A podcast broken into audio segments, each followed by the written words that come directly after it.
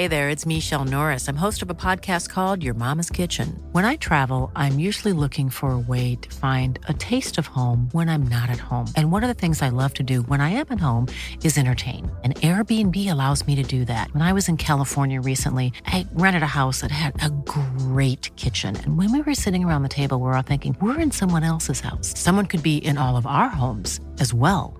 If you have a home, but you're not always at home, you have an Airbnb.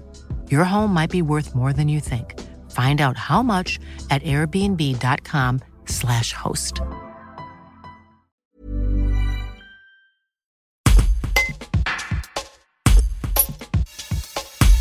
Après une saison bien chargée, Damien Imbert, jeune trailer de 26 ans, originaire de Giron, fait le bilan de cette année particulière où il a fallu s'adapter et batailler contre les confinements successifs pour garder la forme.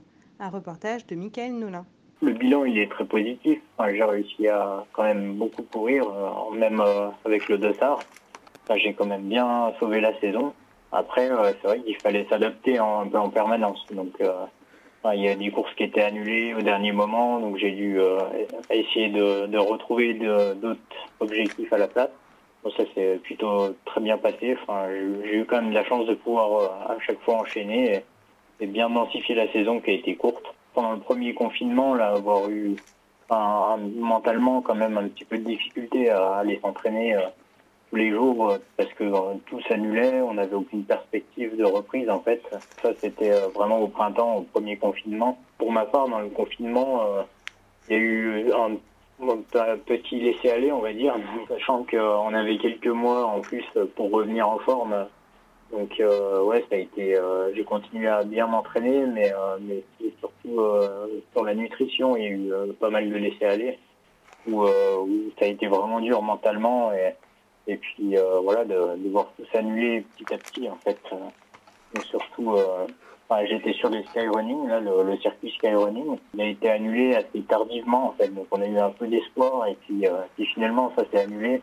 Bah, ça avait commencé à, à Meribel avec le Meribel Trail. C'était pas une course dans un championnat particulièrement et comme beaucoup d'annulations euh, bah, se sont reportées sur cette course, ça a été relevé.